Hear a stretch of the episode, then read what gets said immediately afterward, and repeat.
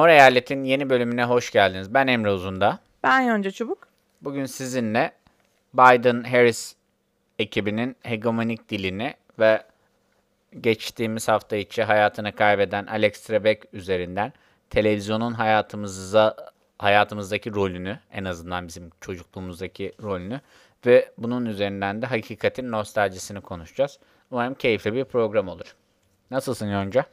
İyiyim Emre sen nasılsın? İyiyim ben. Bomba gibiyim. Sesim canlı. Uykusuz kalsam da böyle. Saatlerce Yorgunuz. uykusuz kaldık bu aralar yine. Evet. Yorgunuz. Biz sadece yorgunlukla ilgili şikayet edeceğiz size bol bol. Evet. O zaman hegemonik dille başlayalım. Yonca'nın çok keyifle hazırlandığı bir konuydu bu. Kamala Harris'e hiç değinmeden direkt Joe Biden'ın başkan olursa Sonra cinsiyetçi demesinler sana. ne alakası var canım? ona ayrıca değineceğim. Ona ayrıca değineceğim. Biden'ın başkan olursa ki olacak gibi gözüküyor artık şu noktadan sonra. Nasıl bir dış politika izleyeceğinin ipuçlarını seçim dönemindeki yaptığı konuşmalardan, yapılan açıklamalardan aldık. Ben de bunu konuşmak istiyorum. Öncelikle neyle başlamak lazım? Belki kendisinin söylediği uluslararası bir platform kuracağız, uluslararası bir ortaklık kuracağız. Dünyadaki otoriter rejimlere karşı çıkacağız. İnsan haklarını yaymaya çalışacağız gibi bizim özellikle bizim neslimize ve tabii bizden daha büyük nesillere Amerika'nın demokrasi götürmesi tipi işgallerini hatırlatan bir dil kullanıyor. Bu da tesadüf değil. Neden değil Emre? Nasıl neden değil? Şimdi Neden değil Emre? Çünkü Bush döneminin, Obama döneminin yetkilileri Biden kabinesinde yine kendisine yer bulacak gibi Hmm, gözüküyor. Çünkü Okay. Miles Taylor mesela açık açık Trump'ı eleştirip Biden'ı desteklemişti bu seçimde hatırlarsan ve sürekli bahsedilen bir işte Trump bizim ulusal güvenliğimizi tehlikeye sokuyor, ulusal güvenliği yeniden sağlamalıyız gibi bir anlatı var. Colin Powell da anlatıyı gerçekleştiren kişilerden, destekleyen kişilerden bir tanesi ki hemen hemen herkes hatırlardır herhalde. O kadar genç dinleyicimiz var mıdır bilmiyorum ama e, kitle imha silahları yalanıyla beraber İran işgalini herhalde en ateşli savunucularından bir tanesiydi. Ee, şimdi aslında biz bu konuyu olabildiğince Twitter gündeminde konuşmaya dikkat ediyoruz. Bunu konuşma niyetimiz de maalesef insanların Amerika iç gündemindeki sevinci global ölçekte de paylaşıyor olmaları. Bu bizi biraz şaşırtıyor doğrusu. Beni Bugüne- biraz değil bayağı şaşırtıyor bu. Evet yani Yonca'nın bahsettiği gibi kampanya vaatlerinden tutun da seçilmiş başkan ilan edildiği andan itibaren Biden-Harris ekibinin bütün ilan ettiği projeler, politikalar, yönetmelikler, işte kuracakları ekipler falan aslında ayrıntı satır aralarına baktığınızda birincisi tuhaf bir şekilde Trump'ın bugüne kadar uygulamış olduğu bir takım politikalardan farksız değil. Mesela Çin'e karşı alacakları bir takım Covid-19 çerçevesinde alacakları bir takım yaptırımlar var. Ekonomik iyileştirme, ülke içerisinde ekonomik iyileştirme yapılırken yurt dışına gidecek işlerin istihdamın önüne geçmek için şirketlere koyacakları vergiler var ki Trump belki bunları bu ölçekte gerçekleştirmedi ama söylem ölçeğinde aynı noktadaydı Biden ekibiyle. Ama bunun yanında baktığımızda başkan seçildiğinden beri Biden, daha doğrusu seçilmiş başkan ilan edildiğinden beri konuşulan tek şey Biden'ın elinin kolunun iç politikada nasıl bağlı olduğu ama global ölçekte ne kadar etkin bir politika izleyebileceğinin sinyallerini veren işte açıklamaları, ekibine kattığı isimler gibi bunların üzerinden bir okuma var. Evet sinyalden de fazlası başkanlık tartışmasında sen dinle, din- dinleyip dinlemediğine emin değilim. Ben, benim çevirdiğim en son başkanlık tartışmasında açık açık Trump'la işte sen diplomasiyle çözüyorsun işleri adamla gittin kanka oldun falan diye daha önce de bahsetmiştik bunları herhalde. O şekilde neredeyse dalga geçmişti ve Çin'le işbirliği yaparak işte e, Kuzey Kore'yi adam edeceğim falan gibi laflar. Öyle demedi Aynen. tabii de yani ona çıkan laflar etti. Tabii yani dünyanın tamamına hesap sorulacak bir 4 yılın geçmiş 4 yılın hesabının sorulacağı bir Amerikan dış politikası bekliyor bizi. En azından ilk veriler, ilk yapılan eylemler bunu gösteriyor. Bu noktada ben işte Amerikan istisnacılığı meselesini gündeme getirmek istiyorum. Amerika'da uzun zamandır tartışılan bir durum ancak biraz Türkiye'de de bu dönem dönem tartışılmış bir meseleymiş. Özellikle 2013'ten itibaren başlayacak şekilde ama Trump'ın gelmesiyle, iktidara gelmesiyle birlikte artıya geçmiş bir şekilde Amerikan istisnacılığının bir hayal mi olduğu, Amerikan istisnacılığın bir kayba mı uğradığı, yok oluşa doğru gittiğine mi dair bir tartışma var. Şimdi Amerikan istisnacılığı nereden baktığınıza göre negatif ya da pozitif anlamlar taşıyan bir ifade. Aslında eleştirel bir ifade olarak ortaya çıkıyor ilk çıktığında. Ancak zamanla Amerikalılar bunu bir şekilde benimseyip dünyaya kendilerinin bir pazarlama stratejisi olarak bunu kullanıyorlar ve bizim aslında hep Hollywood filmleri üzerinden bildiğimiz Amerikan rüyasının içeriğini oluşturan bir kibir anlayışı diyebiliriz buna. Bir bu kibrin de hatta birçok örneğini şimdi biraz önce Yonca anlattı özellikle Irak Savaşı döneminde falan. Bu anlayışa göre Amerika kurulduğu, Amerika'nın kurulmuş olduğu temeller dünyanın kalanından çok daha farklı değerlere sahip. Bireylerin özgürlüğünün ön plana alındığı, devletin işleyişinin herkesten daha farklı olduğu, birçok farklı ırktan insanın bir araya gelerek ortak paydalarda buluştuğu, işte klasik Avrupa medeniyet düzeninden bambaşka bir düzenle kurulduğuna dair bir iddia bu. Ben diğerlerine benzemem kızım. Aynen. Ona, onun şey, başkayımdır yani. Ama tabii bir de şey de var. İşte onun mesela diğer yanı elimin tersini gördün mü sen? Aman Aslında bizim Amerika'da Amerikan dış politikasının şu an belki Biden politikasının çok güzel özetleyecek bir şey bu. Yani evet Biden taraf... Biden hükümetin elinin tersini Aynen. Ya, göreceğiz. E, güzel tabii. aslında evet güzel bir analoji oldu. Bir. Eğer şey diyorsanız e, Biden Harris'ten umut varsanız, ümit varsanız söyleyeceğiniz şey ümidiniz varsa. Aynen. Ben başkalarına benzemem. Ama yoksa ümidiniz falan elimin tersini gördün mü? Biraz böyle bir durum söz konusu olacak Herhalde. dış politikada. Ve Ama... Amerikan istis... Efendim? Yo yo pardon özür Amerikan istisnacılığı da işte burada ortaya çıkacak. Şimdi mesela Harris şey demişti. Bu geçtiğimiz dört yıl bir tökezle, tökezlemeydi bizim için. Dış politikada özellikle. Bu tökezlemeyi yavaş yavaş biz bertaraf edeceğiz ve tekrar dünya sahnesinde söz sahibi olan ülkeye döneceğiz. Evet, işte bu Amerikan... 4 senedir savaş çıkarılmadı. Aynen. Bir rahat edemedik. Kaşınıyoruz. Oturduk. Oturduğumuz yerde duramıyoruz falan. Çünkü bu aslında bir genel bir politikada. Yani Obama döneminde bu böyle oldu. Eğer siz dış politikaya özellikle önem veriyorsanız aslında bu iç politikada ya elinizin kilitlendiği anlamına ya sorunları çözemediğiniz anlamına ya da işte sorunları çözmek istemediğiniz anlamına geliyor. Bunun tarihsel bir mevzusu vardı. Şimdi tam hatırlayamadım ama işte bazı başkanlar iç mevzularla ünlüyken bazı başkanlar da dış mevzularla ünlü oluyor. Biden da herhalde dış mevzularla ünlü olacak. Aynen geldiği kökten bakılırsa. Aynen. Evet. İşte bu tartışmalar etrafında temelde öne çıkan şey Trump döneminde biz dünyaya rezil olduk. Dünya hakimiyetini yitirdik. Efendim söyleyeyim Amerikalıları kendi kıta sınırları içerisine kilitledik bu izolasyoncu yaklaşım. İşte biz ortadan çekildiğimiz için iklim değişikliği çok daha kötü bir yana gitti. Mesela bir iki çeşit... hafta önce bir dakika pardon. iki hafta önce Filipinler'de çok büyük bir kasırga koptu. Benim burada takip ettiğim hiçbir iklim bilimcisi konuyla ilgili ilgilenmedi ya da ilgilendiklerinde de bir tane tweet attılar. Bu Amerika'da yaşandığı zaman bu vakalar iklim değişikliği geliyor, geldi, hayat sonlanıyor. Ama dünyanın unutulmuş köşelerinde kalan yerlerde çok daha şiddetli doğa afetleri gerçekleştiğinde ne nedir ki ne acayiptir ki iklim değişikliği dünyanın yok oluşunu hızlandırmış bir noktada olmuyor. Ve evet. bu istisnacılık işte Amerikan kibrinin bizim tekrar dünya sahnesine dönüşüyle birlikte karşılaşacağımız bir durum olacak.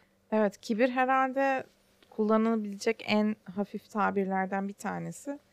Bu şimdi Gramsci'ye ıvıra zıvıra o kadar detaya girmeyelim ama. Aynen Gramsci yani gerek yok. Yani oku, oku, Sen oku. nasıl telaffuz ediyorsun? Ben Gramsci diyorum. Ben Gramsci diyorum. Var mı senin? Hegemonya ya dilin işte oturup analizini saatlerce yapabiliriz, saatlerce konuşabiliriz vesaire ama sonuç olarak hani ben daha iyi bir kavram bulamadım buraya oturtacak. Ee, işte az önce de bahsettiğin şey Pax Americana diyecektim.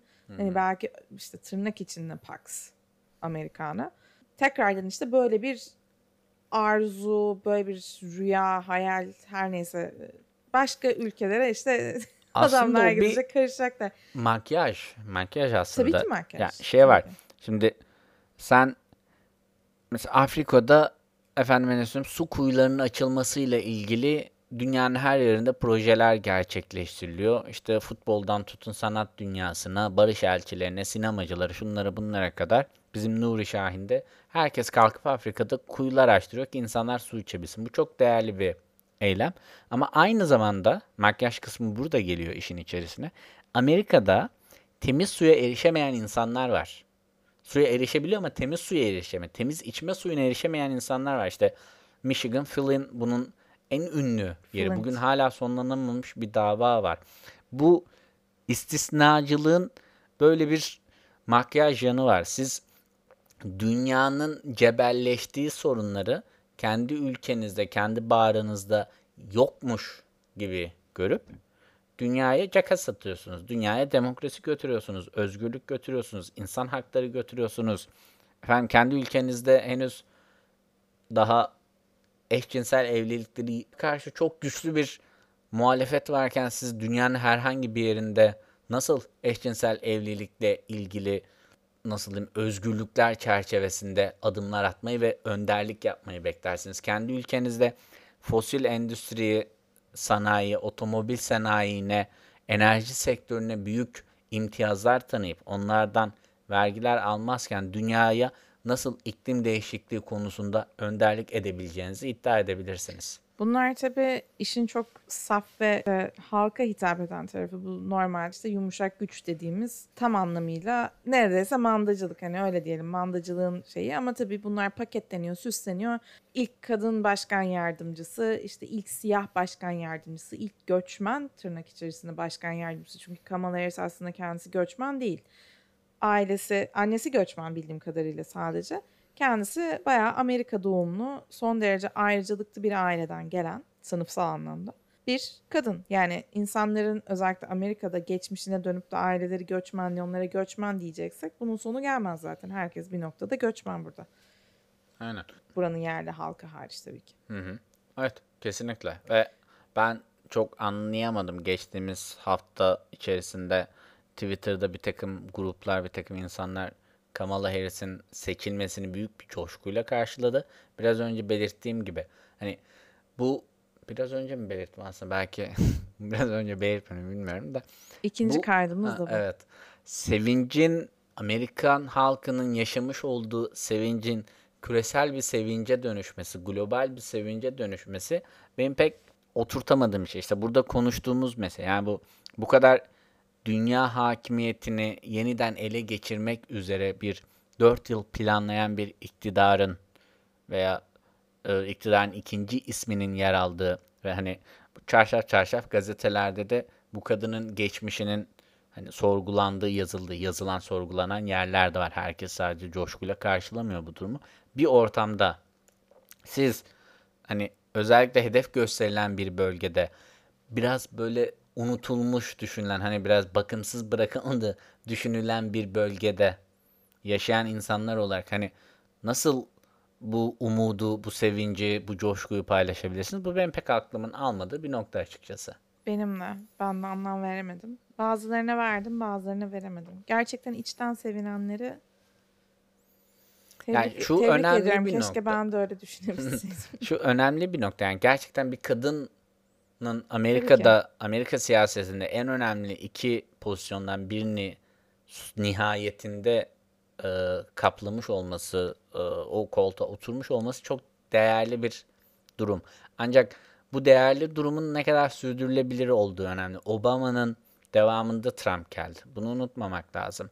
Ve bugün daha şimdiden bu yani daha başkan olmadığı adam yani Harris daha başkan yardımcısı olmadı. 2024 için en güçlü aday Trump diyen var. 2024'te neler bizi bekler konuşmaları var ve hani Biden ve Harris'in iç politikada hiçbir konuda aslında vaat ettiği sözleri yerine getiremeyeceğine dair yazılar yazılmaya başlıyor ki dediğim gibi daha geçiş sürecindeyiz. Seçilmiş başkanın geçiş sürecindeyiz ve daha şimdiden bunları konuşuyoruz. Evet çünkü herhalde gerçekten bir şey değiştirmek istemediklerini herkes biliyor. Ha, Türk, eh, Türkler herhalde. Herhalde. Ya bu hegemonya dilinin, hegemonik dilin varlığından varlığından konuştuğumuz kadar eksikliğinden de konuşmamız lazım. Bunun küresel çaptaki varlığından konuştuğumuz zaman ülke içerisindeki hegemonik eksikliğini konuşmak lazım. Yani bunu tam söylerken neyi kastediyorum? İşte otomobil enerji sektörüne ne gibi yaptırımlar yapacak? Yani çarşaf çarşaf herkes Biden'ın iklim değişikliği konusunda dünyayı tekrar hizaya çekeceğini konuşurken kendi içerisindeki sektörü hizaya çekebilecek mi? Buradaki hegemonik dilin eksikliğini konuşmak lazım. Evsiz, İçsel, içsel hegemoni. aynen, evet. Yani iyi, iyi, iyi anlam atfederek söylemiyorum ama hani buradaki iktidar eksikliğine de bakmak lazım. İktidarsızlığa da bakmak lazım bu anlamda. Ee, yani insanların e- e- evsiz kaldığı, barınma sorununun çok temel bir noktaya geldiği, sağlık hizmetlerinin çok sıkıştığı bir noktada Sağlık hizmetleri çökmüş durumda. Çok çökmüş bu memlekette. siz yani. bunlarla ilgili hegemonik eksiklikleriniz nereden kaynaklanıyor ve hani bunlar neden meşrulaştırılıyor? Bu hareketsizlik, bu kabiliyetsizlik şimdiden ortaya sunulup bu nasıl meşrulaştırılıyor ve neden meşrulaştırılıyor? Bunlara bakmak gerekiyor diye düşünüyorum. Biraz ağır girdik. Biz olabildiğince eleştirel konuşmaya çalışıyoruz. Hani insanların sahip olduğu bu ümide işte bu hegemonik dil nedeniyle biz çok fazla sahip değiliz. Evet, Ama umarım, kolonyalist olmadığımız için hoşumuza gitmiyor. Umarım daha değişik bir e, tablo, bir süreç bizi bekler de Umarım- biz yanılırız. bu podcast için bizi linçlerler. Gerizekalılar hiçbir şey bilememişler. şey Bak ne güzel oldu falan. diye. Amerika'da yaşıyorlar ama ne Ha. bilirler. Şimdi ikinci meselemiz ise e, Alex Trebek ve Hakikatin Nostaljisi. Hakikatin Nostaljisi tam böyle çeviri kitabı gibi. Evet değil mi? Çok güzel. Aynen. Yeni şey romantik sonbahar kitabım. Sonbahar, ayrılıkla son- ayrılıkla sonbahar, alakalı. sonbahar kitabı. Şimdi artık Yonca hakikat elçimiz olduğu için bizim bundan sonra bol bol içinde hakikat geçen şeyler koyacağız ki hocaların not verirken böyle yanına bir artı çiziktirsin. Sen istersen başla ben çünkü monoloğu çevirdim iyice işi.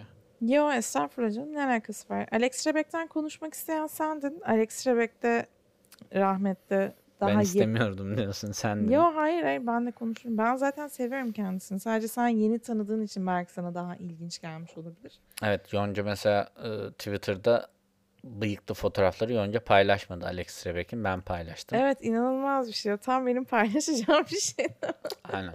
Yani ben de işte yani Yonca'yı düşünerek bu tür güzellikler yapıyorum zaten. Teşekkür Şık ederim. hareketler, ce- centilmenlik önemli tabii. Teşekkür ederim. Evet. Ya, çok monoloğa dönüşmesin diye hakikaten Tamam sen tamam başla bahsedeyim. Alex Trebek e, Jeopardy diye bir yarışmanın sunucusu. Yaşı yetenler bizden de hatırlayacaktır. Eskiden TRT'de yanlış hatırlamıyorsam vardı Riziko diye uyarlanmış versiyonu. Hatta onun yapımcısı ve sunucusu olan beyefendi daha sonra Eurovision'da San Marino adına yarışırken görmüştük birkaç sene önce. Saçmalık. Saçmalık değil aslında. il- ilginç bir şey.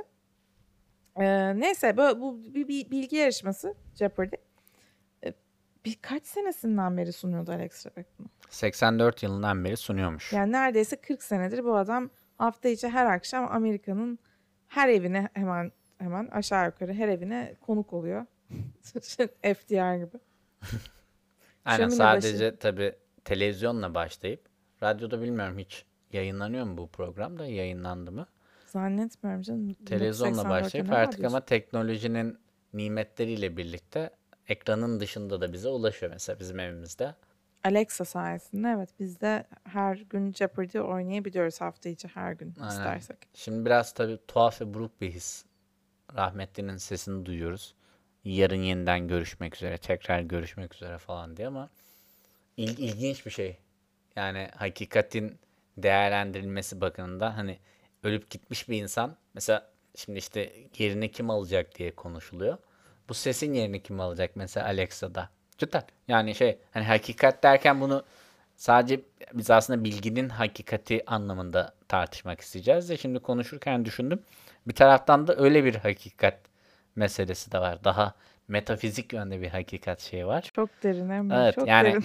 evet ama şey var yani her programı kapattığında biz burada her programı kapattığımızda yarın tekrar görüşmek üzere diyor. İlginç bir şey şimdi. Evet, bir bilmiyordum Alex Trebek'i otur- sevdiğini. Neyse içime. hakikat konusuna gelirsek Riziko veya işte Jeopardy tamamen bilgi üzerinden bir yarışma. Yani bu tartışmaya açık bir bilgi veya işte ne bileyim tamamen bilgi üzerine kurulu bir yarışma. Bu bilgi işte artık şimdi bunu felsefi boyutuna falan girmeye hiç gerek yok burada ama objektif gerçeklik dediğimiz gerçek olduğunu bildiğimiz bir bilgi parçası. Mesela atıyorum soru ne olabilir? Benim adım Kırmızı'nın yazarı. Cevap Orhan Pamuk kimdir? Çok net tartışmaya açık değil. Kitabı biliyoruz, kimin yazdığını biliyoruz. Böyle bir yarışma programı 40 senedir Amerika'nın e, Amerikalı insanların hayatında bu dönemde çok ilginç bulduk biz bunu Emre ile beraber. Bilmiyorum bunu bu çok Amerika'nın gündeminden çok bizim gündemimiz burada daha çok ama şu noktada bilgi veya işte hakikat, objektif hakikat denilen veya kafamızda kurup da anlam vermeye çalıştığımız, anlam yüklemeye çalıştığımız bu hakikat fikri artık şu noktada bir şefkat hareketine dönüşmüş vaziyette. Çünkü bilgiye ulaşmak, objektif veya konsensus bilgiye ulaşmak o kadar zor bir şey ki şu noktada. Özellikle Covid-19 dönemini düşünürsek işte Fauci'nin bu kadar Amerika'nın sevgilisi olmasının sebebinden sebeplerinden Cuomo'nun da ben ben burada. Andrew Cuomo'dan da bahsedelim lütfen. bahsetmek mi istiyorsun? Yok yani onun adından. Onun adı, Ona- adını ona anmadan ye- etmeyelim. Ayrıca ayırmıştım. İkisini bir araya Pardon, koymayacağım tabii ki pekala. Ee, hayır şaka bir yana Fauci'nin işte bilgi veren kişi, güvenilebilir olan kişi veya işte e, ne bileyim bilimsel gerçekleri halka sunan kişi olmasının çok şefkatli bir tarafı var halktan bu kadar bilgi saklanırken. Andrew Cuomo konusuna konusuna böyle düşünmüyorum çünkü onun da doğru veya gerçekleri söylediğini düşünmüyorum. Ama bu iki adamın da sonuçta kadın da olabilirlerdi ama adam oldular. İyi ki de öyle oldular diyecek mi değil mi? evet demedim. İyi ki demedim. Neyse yani işte çıkıp da her Allah'ın günü sabahın köründe güne şehrin insanlarıyla beraber başlayıp şu oldu, bu oldu, bunu yapacağız, şunu yapacağız diye hem direktif hem bilgi hem de net olduğu düşünün işte. Servis edilebilecek olan gerçeği sunan kişinin tabii ki de böyle bir değeri var günümüz toplumunda. Alex Trebek'in ölmesini biz bunun üzerinden değerlendirdik. Neden? Emre? Aslında nedeni bence basit. Birincisi konuştuğumuz gibi 84 yılından beri herkesin öyle veya böyle evine, hayatına, gündelik yaşamına girmiş bir insandan bahsediyoruz ve o programla simgeleşmiş bir insandan bahsediyoruz. Ama daha da önemlisi ben bunu sosyal medyanın iyice alıp başını yürüdüğü bir bağlamda değerlendirmek istiyorum. Şimdi geldiğimiz noktada 4 yıl boyunca bir başkanın, bir Amerikan başkanın her şey fake news, sahte haber diye karşı çıktığı, seslendiği, yaftaladığı ve onun söylediklerinin de aynı zamanda olgusal olarak fact checked olarak gerçek gerçeğin teyidi olarak e, değerlendirildiği ve ona bir alternatif oluşturulduğu bir dünyada yaşıyoruz. Türkiye'de de bunlara benzer bir takım oluşumların olduğunu görüyoruz ve artık ortada bir bilginin teyit edilmesi gibi bir ihtiyaç var. Bir olgusal olarak işte Yonca'nın dediği gibi benim adım Kırmızı kitabının yazarı Orhan Pamuk'tur bilgisinin bile tartışmaya açıldığı bir noktada ve bunun olgusal olarak bir teyitten geçmesi gerektiği bir dönemde yaşıyoruz. Bu tür im- simgeler, işte Alex Trebek gibi simgeler aslında bu geldiğimiz ayrışmayı çok çok çok kapatmış insanlardı. Yani Türkiye'de de bunun örneği işte ya tam bir örneği değil, onun tam bir karşılığı değil ama işte huysuz virgin geliyor benim aklıma. Yani siz hangi meşreften insan olursanız olun, hangi dünya görüşüne sahip olursanız olun, gündelik hayatınızda ne yapıyor olursanız olun, huysuz virgini bir şekilde eğlenme amacıyla oturup televizyonda izliyordunuz. Yani bu huysuz virgin referansını bilenler vardır, bilmeyenler vardır şu an ama Bilmeyenler yoktur İki, canım. yani iki, evet 90'ların sonu ve 2000'lerin başında Huysuz Virgin rahmetli çok şeydi. Yani televizyonun en önemli parçalarından bir tanesiydi. Ve bu yani Alex Trebek'le Uysuz Virgin iki farklı tarafında duruyor televizyon eğlence kültürünün. Ama ikisinin simgelediği şey de temelde bu kadar ayrılıklara düşülen noktalarda bu insanların seni bir araya getirmesi. Yani Huysuz Virgin'in vefatında benim ilk aklıma gelen şey geçirdiğimiz 16 yıllık Türkiye'de geçirdiğimiz 16 yıllık değişimin ve bu değişim sırasında neleri yitirdiğimizin 18. özeti. Efendim? 18. 18. Ee, evet artık şey İnsanın zaten inanası gelmiyor. aynen zaman kaybı var. Alex Trebek meselesinde de bu var. Yani adam vefat ettiğinde hangi meşrepten insan olursa olsun burada da kendisini hep hayırla yad etti. Her ne kadar Trump döneminde böyle bir takım ayrılıklara, ayrışmalara konu olmuş olsa da vefatında yani hatta vefatı sırasında da oldu. Hani Trumpçı mı değil mi? İşte Trump'a oy verdi mi? İşte e, mirası Trumpçılara mı gidiyor falan gibisinden. Bu arada Alex Trebek Kanadalı. Vefatıyla birlikte işte insanlar onu hep güzel andılar. Hakkında hep güzel sözler söylediler. Hayatına nasıl etki ettiğinden bahsettiler. Bunun bir ritüele, Jeopardy'yi izlemenin nasıl bir ritüele dönüştüğünden bahsettiler ve aslında hep gittikleri yer, hep yazılarında, attıkları tweetlerde, ufak böyle anma, ölü, ölüm anma yazılarında falan o Ama evet. yani. insanların hep bahsettiği şey kendi hayatlarından bir örnek. Yani hepsi kendi hayatlarından bir örnek veriyor Evet ve tabii baksana senin bile bu kadar kısa sürede bir anın var adamla. E, aynen. Aynen öyle. Ve işte bu anlamda yani be- bizim gördüğümüz şeyde yani o olaya bakabileceğimiz çok böyle belki sündürmüş olabiliriz ama pek öyle düşün. Öyle olduğunu düşünmüyorum. Yani bu çevresinde gayet eskiden sahip olduğumuz daha objektif medya algısı en azından anlatısına duyulan özlem, her şeyin daha basit olduğu fikri işte televizyonu açınca veya gazeteyi açınca alacağım haberi haberi okurken acaba burada ne işler döndü, kimin tarafında, neresi doğru, üç tane gazeteyi karşılaştırıp doğruyu mu kendim mi aramalıyım gibi şeyler düşünmediğimiz basitçe bilgiyi aldığımızı düşündüğümüz bir döneme o, o- o- onun nostaljisini yaşıyoruz gibi geliyor bana. Çünkü aslında düşündüğünde o öyle bir dönemde hiçbir zaman var olmadı. Yine bize servis edilen bilgi veya işte gerçek, hakikat her ne demek isterseniz. Aynen. O da tabii ki de bir bir neden için üretiliyordu ve bir neden etrafında şekilleniyordu.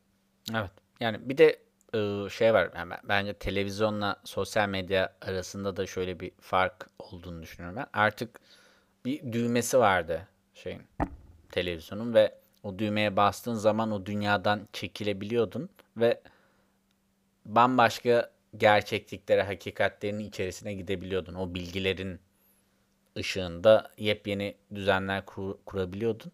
Ama şu an öyle bir lüksümüz yok. Şu an hayatımız benim daha önce bir podcast'te de belirttiğim gibi aslında sosyal medya hesaplarımızda önümüze düşen, bizim için seçilmiş, kurgulanmış, dizayn edilmiş ya da bizim kendi tercihlerimiz, ikisinin hatta bir arada ortasında belki ilkinin daha ağırlıklı olduğu bir şekilde tasarlanmış bir bilgi akışının içerisinde yaşıyoruz biz ve bundan kopmak mümkün değil. Sonuçta televizyon taşınabilir bir noktaya telefon sayesinde geldi.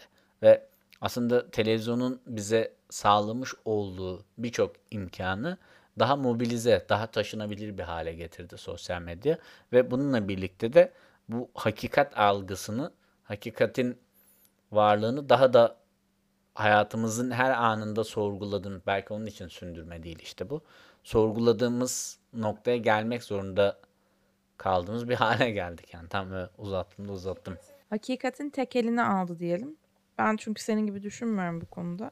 Televizyondan veya radyodan ulaştığım bilgi de sonuçta belli bir az önce tekrar etmeyeyim söylediğim şey ama e, yine devletin veya işte artık her kim yönetiyorsa televizyonu onun tek elinde. Sosyal medya bu tekeli yıkmaya yönelik olabiliyor da olmaya da biliyor gördük son seçim döneminde işte kimler neden sansürlendi, kimlerin haberleri sansürlendi.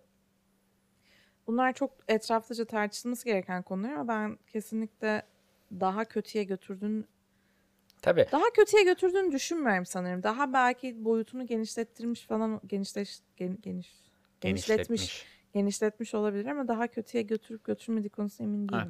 Yani tek bir hakikat iddiası olan ve tek bir bilgi kaynağı olan insanların birden fazla insanın olduğu bir odak noktasına dönüştü şey sosyal medya. Yani Postmodern bir hayal sosyal medya. evet yani birden fazla insanın hakikat iddiasını duyabildiğim bir noktaya dönüştü ve bunun ben bilmiyorum yani televizyondan bağımsız olduğunu yani fark daha da kötü bir noktaya geldiğini düşünüyorum. Çünkü günün sonunda nereden baktığınıza göre demin işte Amerikan istisnacılığını nereden baktığınıza göre pozitif veya negatif değerlendirebilirsiniz. Buraya da uygulayabiliriz. Günün sonunda siz bireysel özgürlüklerin genişletilmesi için veya bireysel öz- özgürlüklere alan açması için Twitter'ı okuyabilirsiniz, değerlendirebilirsiniz. Ama bir taraftan işte Trump'ın tweetlerinin kontrol altına alınmasını da görebilirsin. Bu tartışmanın içerisinde yepyeni bir boyut açıyor. Ama bir diğer taraftan da işte Trump'ın bir Amerikan başkanı olarak, bir siyasi figür olarak 4 yıl boyunca hiçbir şekilde dizgin yemeden, hiçbir şekilde kontrol altına alınmadan istediği gibi kendi siyasetini etkin bir şekilde kullandığı bir araç olarak orada e, kullanmasına izin veriyorsunuz 4 yıl sonra. Ta ki artık hani seçimde bu seçimde gidecek bu herhalde dediğiniz noktaya geldiğinizde e, engelliyorsunuz ve hani ya Trump bunun zaten şey hani ülkelerin istihbaratları efendime ne söyleyeyim e, siber savaş alanları falan küçük odalarda oturuyorlar bilgisayar başında saatlerce her ülkenin hackerları birbiriyle savaşıyor falan evet bunlar gerçek ama zaten gözümüzün önünde adam 4 yıl boyunca bunu bir savaş alanı olarak kullandı. Hani onun için şey diyorum. yani o kadar da uzakta ya da ayrıntılarda ya da köşelerde aramaya gerek yok bunu. Evet. FDR'ın 30 günlük radyo konuşması da, da yaptığı gibi aslında popüler kültürünün bir parçası olmuş oluyor bir yandan. Ee, bu da ayrı bir podcast konusu belki ayrı bir tartışma konusu olduğu gibi. Ona şimdi girmeye gerek yok ama ben dediğim gibi bunu yeni bir şey veya farklı bir şey olduğunu düşünmüyorum. Platform farkı tabii ki var. Platform farkından doğan farklılıklar da var haliyle. Ama sonuç olarak yine sana servis edilen şey sana servis edilen şey oluyor. Doğru. Güzel bir bitiriş oldu bu. Evet. Bana servis edilen bana servis edilir. Sana servis edilen sana servis edilir. Servis edilen servis edenindir. Se- servisin servisi olmaz. Evet. Teşekkürler bizi dinlediğiniz için. Teşekkür ederiz. Hoşçakalın. Haftaya görüşmek üzere. Hoşçakalın.